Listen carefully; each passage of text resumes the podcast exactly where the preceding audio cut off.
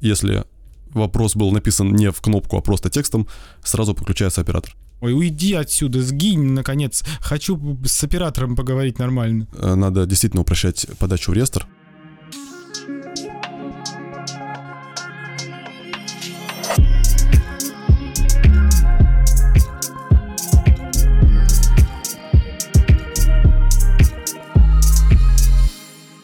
Привет, меня зовут э, Сергей Гребенников, э, и сегодня у меня в гостях э, Евгений Боровков, основатель конструктора прототипов сайтов Webmaster и коммерческий директор агентства искусства автоматизации. Евгений, привет. Привет. Скажи, пожалуйста, что такое искусство автоматизации? Да, всем нравится название, на самом деле, кому и представляюсь. Родилось оно тоже очень быстро, и это, ну, искусство автоматизации. Мы очень по кайфу, как бы с таким творческим подходом подходим к IT, к своей работе, к ну, клиентам, к проектам. Мы студия, мы делаем на заказ, э, по сути, любой софт, там сайты, приложения. И у нас есть отдельный бренд Bot Creators. Э, Мне хочется говорить, что он один из самых заметных в этой своей маленькой нише узкой. Но, тем не менее, А какие ботов вы делаете? Э, Чат-ботов в основном. Э, Это не, не, там, не голосовые, не какие-то там, э, не супер там глубокий искусственный интеллект. Это в основном э, чат-боты для любого мессенджера, там, соцсети и прочее. Все, на что, по сути, есть сейчас спрос. И это выросло в отдельный бренд, потому что в какой-то момент к нам стало столько этих заказов приходить, что мы просто решили, что надо выделить просто как отдельных. То есть сайтики мы пишем под одним брендом, значит, а ботов делаем под другим брендом. А сайты тоже популярностью стали пользоваться после ухода ряда социальных сетей из России? А, на самом деле, э, я не могу сказать такой статистики. А, у нас вообще по сайтам как-то исторически заказов просто ну, сравнительно мало, да и, собственно, на мобильные приложения. То есть искусство автоматизации на самом деле со временем превратилось э, скорее в такую материнскую компанию, материнский бренд, который в себя вмещает вот и конструктор наш, да, теперь, э, и Creators, там и еще мы сейчас хотим еще запускать э, там одну историю. Это уже будет такая, как бы такая материнская, материнский бренд. После как говорю, ухода соцсетей э, вообще мы ничего не почувствовали, ничего не изменилось как будто. Но если говорить про там про текущие события, как они там пытались на что-то повлиять, после пандемии заметно немножко рынок наш воспрял, или может быть э, в 22 году он так как-то что-то поменялось, клиенты начали возвращаться, валить прямо валом, то есть вообще не совсем даже понятно, откуда это происходит. То есть, казалось бы, наоборот, должна быть какая-то великая депрессия, там все должны как будто бы сидеть, там, не знаю, руки за голову, там, схватиться, но наша вот работа показывает наоборот. К нам вернулось огромное количество клиентов, которые у нас были до пандемии, и в пандемию приходили, бюджеты, видимо, пересмотрели, там как-то что-то, вектор поменяли, и вообще сейчас у нас даже рекламу мы одно время выключали, настолько у нас был загруз высокий.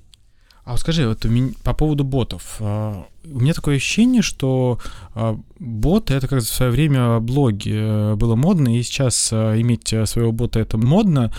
Или я все-таки ошибаюсь? И ботами реально пользуются люди, которым нужно что-то узнать на сайте либо в мессенджерах.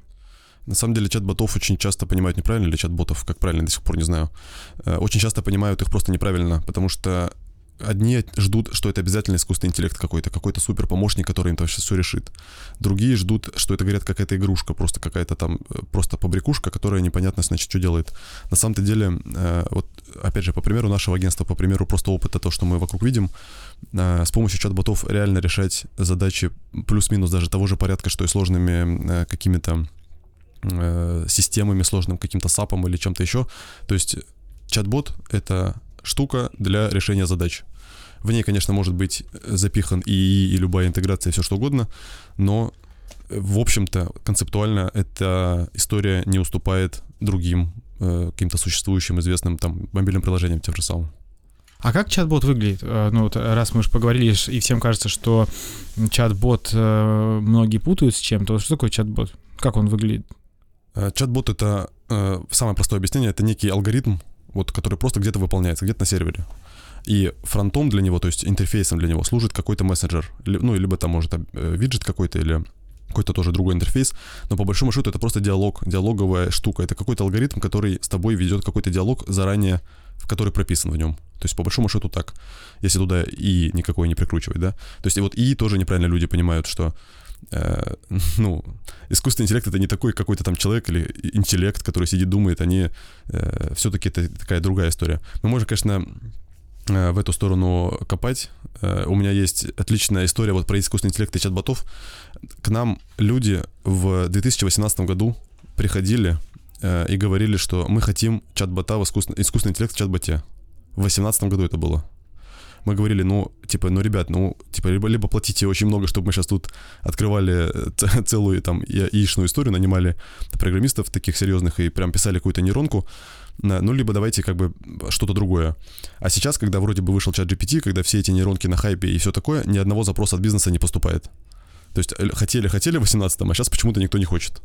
Ну, а вот как быть э, с тупостью чат-ботов? Они ж тупые. Смотря где. Да везде. Вот я где бы не пользовался чат-ботом, думаешь, боже мой, уйди отсюда, сгинь, наконец. Хочу с оператором поговорить нормально. Да, это тоже происходит от того, что люди неправильно к ним относятся. Те же самые вот эм, мобильных операторах эти поддержки ужасные, которые пытались они чат-бота туда впихнуть, это ужасно работает.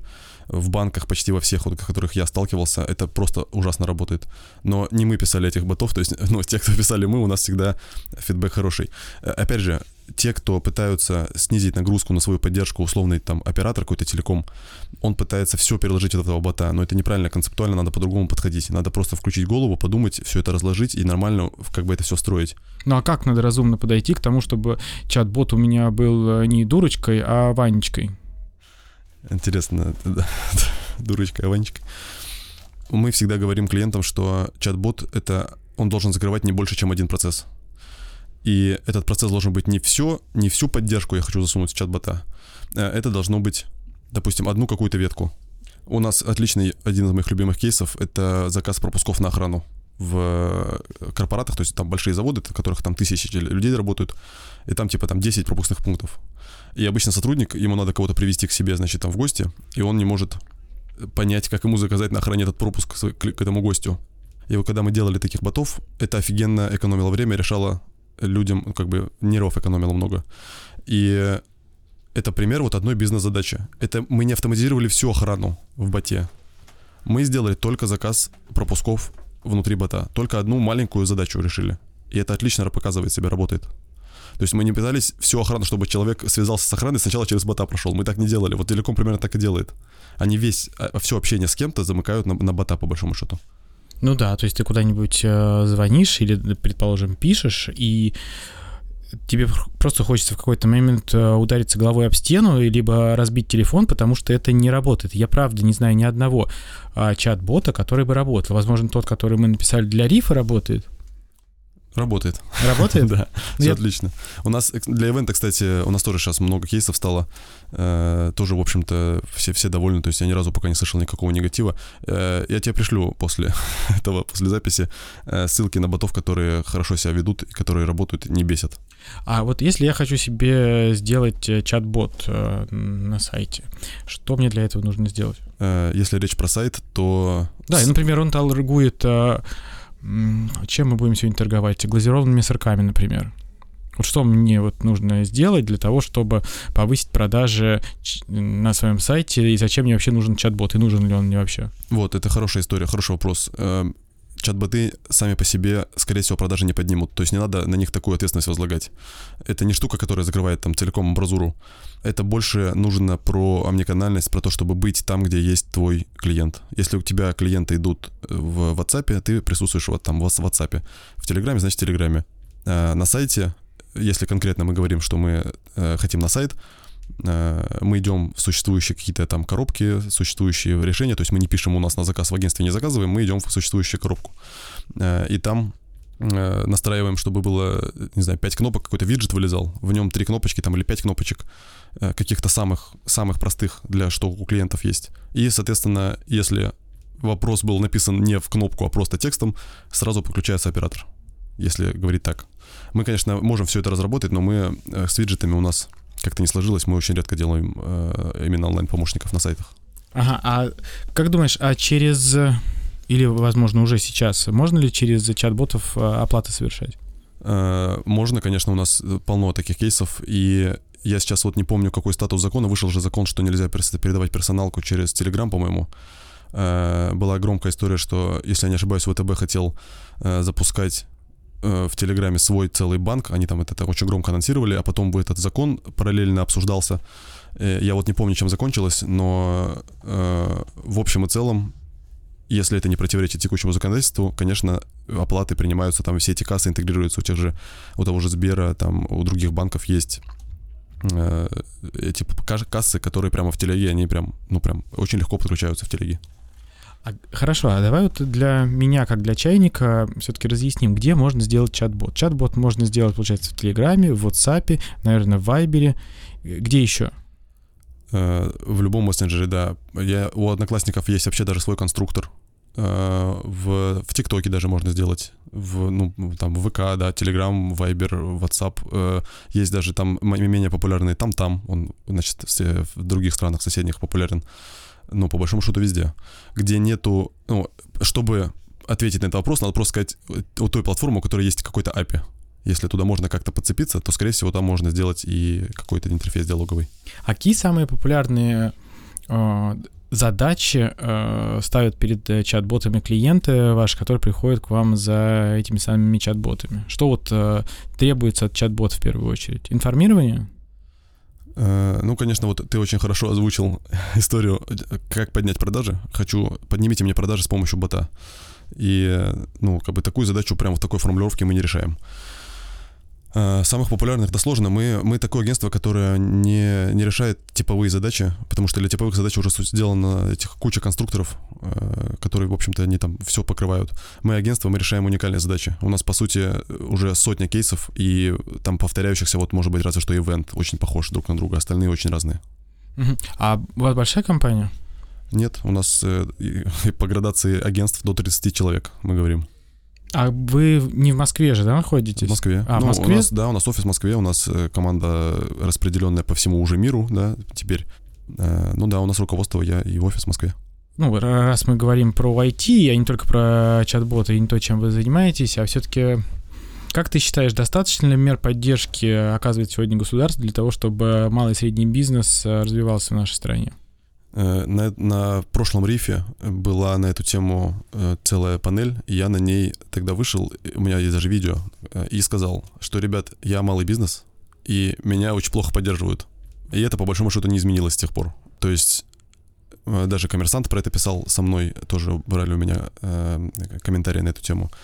Поддерживают хорошо тех, кто покрупнее, тех, кто побольше, тех, кто поуверенней нам, чтобы нашей маленькой компании, которая тоже хорошая, тоже хорошо работает, все нормально, нам, чтобы получить нормальные меры поддержки, надо прям, ну, нормально напрячься, сильно напрячься. И на, секунд, на текущий момент мы пользуемся какой-то, по-моему, только одной льготой, и то она там чуть ли не автоматически. У нас есть аккредитация, но она сейчас слетит, потому что мы, собственно говоря, условия новые Минцифры не успевали выполнить. Просто мы не успеваем. А какие новые условия Минцифры? Вы не успеваете выполнить? Про то, что надо подать продукт, чтобы у тебя был в реестре ПО, либо по зарплате, э, средняя зарплата по, там, по региону, да, вот эта история. И что-то еще, по-моему, было. Вот мы на два вот на этих смотрели условия, и продукт мы просто не успеваем, ну, мы маленькие, у нас нету там огромного юридического и там технического вот этого всего на постоянку. То есть мы, ну, мы в эту сторону работаем, но мы просто не успеваем под эти требования под, подстроиться. Ну, как ты считаешь, все-таки получается, что для малого, малого бизнеса а, должны быть э, другие требования попадания в реестр и другие требования получения льгот, наверное? Да, я думаю, что да. Э, я тогда же опять выходил, говорил, значит, ребят, давайте я когда-то сформулирую какие-то предложения, я готов что-то чуть-чуть минимально сформулировать от себя, что я думаю. И давайте куда прислать. Вот мне не сказали, куда прислать. По большому счету, я знаю, там есть чатики, там э, сидит и министры, и помощники, да, они это все мониторят. Но э, я не могу сказать, что меня услышали в моих попытках э, предложить какие-то... Э... А что ты предлагал тогда? Или ты не озвучивал это в тот момент? Нет, в тот момент, когда я выступал, это не озвучивал. Э, но... А вот, может быть, сейчас можешь озвучить там э, парочку идей, которые, возможно, там через наш э, подкаст будет донесен до министерства, либо услышан, либо мы как через свои каналы, через ассоциацию сможем донести до государства те идеи, которые ты, например, можешь предложить. Я считаю, что надо действительно упрощать подачу в реестр. То есть я понимаю, что это государство, у него есть свои интересы, что реестр, он для своих задач, я это все прекрасно понимаю. Но, опять же, не каждый стартап, или далеко вообще не все стартапы, у меня очень много стартаперов знакомых, всем очень тяжело туда подаваться. Все должны платить, например, нанимать какого-то юриста за там условно 100 тысяч, и не у всех стартапов даже 100 тысяч есть. Про какую подачу вы говорите? То есть это очень сложно. Надо упрощать. Ну, сделайте градацию, да, там маленькие, у них одни требования, побольше другие, там, по это самое, третьи. Это первое, да, очевидное. А второе, по зарплате мы бы, может, и рады пролезать, но у нас очень много... Э, у нас штат небольшой, и у нас очень много работает разных и самозанятых ребят, и ИПшников, да, которые там совмещают, как фрилансеры. То есть у нас там очень много таких разных схем. Ну, понятно, что все в белую, мы все такие, мы законопослушные. Э, но, тем не менее, попадать по зарплату нам тоже тяжело. А как ты думаешь, почему государство не хочет видеть а, малый бизнес а, в виде компаний, которые получают льготы? Не знаю. Эта мотивация государства в этом месте мне непонятна. То есть э, мне нравится, как сейчас хотя бы идет диалог. У нас есть хороший профильный министр, он на нашем языке разговаривает, на айтишном, на, как бы для бизнеса. Э, но мне кажется, это просто тяжело. То есть даже если мы в эту сторону двигаемся, мне кажется, просто тяжело двигаться им в эту сторону. Я думаю, что мы придем туда. А может быть, к тому времени, когда мы придем туда, и малого бизнеса не будет, или льготы будут не нужны? Э, не знаю. Я знаю, что когда была, по-моему, пандемия, когда поддерживали кафешки, да, по-моему, там вот это была тоже мера поддержки, мы поддерживаем, и ни одна из кафешек моих друзей не была поддержана, потому что поддерживали больших. Да. Все эти в основном были да. поддержаны, да? Да, или с кинотеатрами, вот с кинотеатрами то же самое, да. Возможно, это, на, на, это в этом состоянии останется с айтишкой. Надеюсь, что нет. Надеюсь, что такие эм, что-то придумают, чтобы сделать попроще. Ну, я тоже вижу там серьезную проблему, связанную с э, тем, что малый и средний бизнес не замечают. И мы постоянно как РАЭК об этом а, всячески говорим. Но, наверное, давайте что-то с этим делать, и, может быть, через э, РАЭК действительно объединим малый-малый бизнес и попробуем донести до государства, что ну, надо что-то в этом менять, потому что я понимаю, что маленькие компании никак не могут подпасть под э, все вот эти льготы и требования. И я сам понимаю, как мы даже как ассоциация не можем помочь э, вам э, под, подать и сформировать этот пакет документов, потому что это очень сложно. Да, я вот, э, пока ты говорил, я одну штуку вспомнил, что есть и другая сторона медали, то есть я с одной стороны отругал государство, с другой стороны есть опять же, если мы про стартаперов вспоминаем, э, есть э, замечательные гранты, которые сейчас, кстати, они порог входа для них действительно низкий, то есть я могу себе это позволить как бы со, со всех с юридической точки зрения, с технической, и туда податься. Мы подавались, мы как бы пролетели, но это нормально конкурс, понятно, что там не у всех с первого раза получается. И мы, вот, допустим, от фонда, мы сейчас будем еще раз переподаваться на грант, надеюсь, что нам дадут его грант. Также есть еще история Сколковская, с микрогрантами, с подачей туда в Сколково. Но, кстати, мы так туда и не подались. Э, я не знаю почему. А как ты считаешь, а, грант это не, ну, не тупиковый путь э, для поддержания штанов отрасли? Э, не знаю, я, вот, я думаю, что гранты, которые выделяются на создание новых продуктов, и в том числе там есть коммерциализация, все, я думаю, что это все равно очень полезно, потому что опять же, я знаю много людей, которые их получали, которые их хорошо, правильно, нормально израсходовали, то есть не просто там профукали, а все сделали, все как надо, и прекрасно работают, они приносят экономике деньги. То есть они как бы, по сути, гранты на что направлены? На создание вот новой компании, да, которая будет потом э, коммерчески успешна и будет, значит, новые налоги платить государству. И они, в общем-то, с этой задачей справляются. Я думаю, что может быть, не все гранты, но вот те, которые я знаю, они, мне кажется, нормальные. Но кроме грантов что-то еще должно быть. То есть это не должно быть единственным, что существует. А как ты относишься к э, импортозамещению? Поясню, что я имею в виду. А вот сейчас э, там такой фаз на то, чтобы заместить абсолютно все в цифре. Не кажется ли тебе ошибочным, что нет смысла там, создавать э, Э, там, свои новые социальные сети, свой TikTok, э, свой Microsoft Office, а все-таки попытаться пользоваться тем, что есть сегодня на рынке и думать о том, что будет востребовано через 5 лет.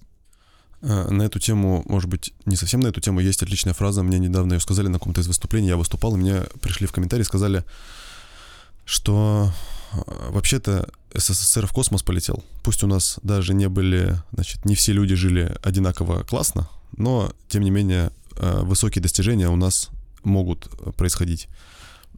Наверное, сюда не очень, да, в тему получается. Да нет, нормально, я понимаю, о чем ты хочешь сказать. М, Что давайте государство будет э, тратить много денег на импортозамещение, но люди будут жи- жить не очень? Или что? Нет, что... э, ладно, я с другой стороны зайду. Э, вот эта вся канва... Да ты уже зашел же. Вот эта вся канва про импортозамещение, про технологический суверенитет, сейчас это модно так называется. Э, Я в этом смысле, в каком-то смысле согласен с э, мнением государства, что есть э, условный Китай, есть условные Штаты, есть условная Россия. И что у нас, по сути, свой интернет, у нас свой Яндекс, свой, свой интернет, свой Рунет. И он должен развиваться, он должен тоже быть классным, хорошим, отдельным, потому что и то же самое в Китае, есть то же самое в Штатах.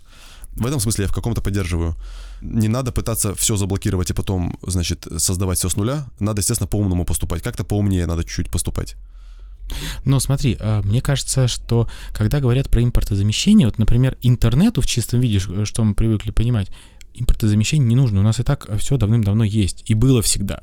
А вот, например, софт и железо, этого не было никогда особо-то. И вот я про это говорю, вот нужно ли нам сейчас все создавать с нуля или пользоваться все-таки тем же китайским, может быть, там корейским, еще каким-то, а тратить деньги на то, чего еще не создано. Вот, вот, очень хорошо, да, правильно. Э, Надо, конечно, тратить деньги на то, чего еще не создано. Пытаться то, что уже изобрели, переизобретать и переводить сюда на рельсы, это, э, да, я согласен, это не самая, наверное, лучшая идея, на мой взгляд. И да, естественно, думайте про то, что будет через 5 лет, это тоже правда. Но здесь такая штука есть, что мы же не знаем, что будет через 5 лет. И у тех же самых ребят в правительстве, у них же свой взгляд на там мироустройство, на все это самое. Мы не знаем, будут ли, окажутся ли они правы через 5 лет или нет. Или мы окажемся правы. То есть это такой вопрос тоже.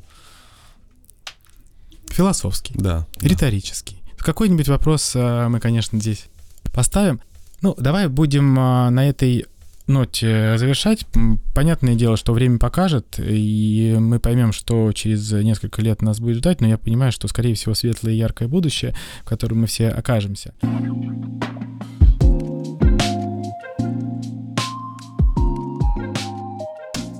В конце я у тебя хочу спросить а, несколько вопросов, очень коротких. А, Они такие личные, и пять коротких ответов. Такой Окей. блиц. Знаешь, какая штука? Это отлично, мы сейчас это сделаем. А, Вот у меня, ты сказал, что я в самом начале, что я основатель конструктора прототипов сайтов. Я могу сделать такой э, короткий анонс, который еще не, ну как бы эксклюзивчик такой. Я еще об этом не говорил, у нас еще это нигде не выходило, что действительно мы создали конструктор прототипов сайтов. Действительно мы первый на рынке, первый российский продукт в своей нише, в этой маленькой, может быть, нише, но первый российский. И мы сейчас будем переименовываться, то есть мы назывались Webmaster, сейчас мы будем называться структура .app, мы такое название себе выбрали. И вот таки с переименованным продуктом мы будем подаваться и во все реестры, и получать, патентоваться, и на гранты. И во всю эту историю мы пойдем вот с новым продуктом, с новым брендом. Ну, главное про бизнес не забывать, не только думать о грантах. Ну, естественно. Но мы пока не прибыльны, к сожалению. Мы вот работаем, э, только недавно появились мы, большому счету. Ну, это хорошо, удачи вам. Спасибо. Ну и давай, а, короткий блиц. Да. Какое место в России ты хотел бы посетить? Э, Я хочу доехать до Шерегеша. Никак не могу добраться, покататься на лыжах. Какая у тебя любимая книга? Э, Любимая книга Lean Startup. Настольная, такая толстенная. А, сайт или соцсети? Хочется ответить сайты, потому что я только что про них выступал э, и рассказывал про создание продуктов. Но времени больше я провожу, конечно, в соцсетях. Добро побеждает зло? Да. А что для тебя счастье? Счастье в семье, в добре. Я очень э, в этом смысле, может быть, наивный, но э, я такой очень в этом смысле добрый. За все добро. За все хорошее против всего плохого я. Вот это я. Хорошо, спасибо. С нами сегодня был Евгений Бравков, э, основатель не конструкторов сайтов и не компании искусства автоматизации, а Структура ап. вот, основатель структуры App. Спасибо. Спасибо большое.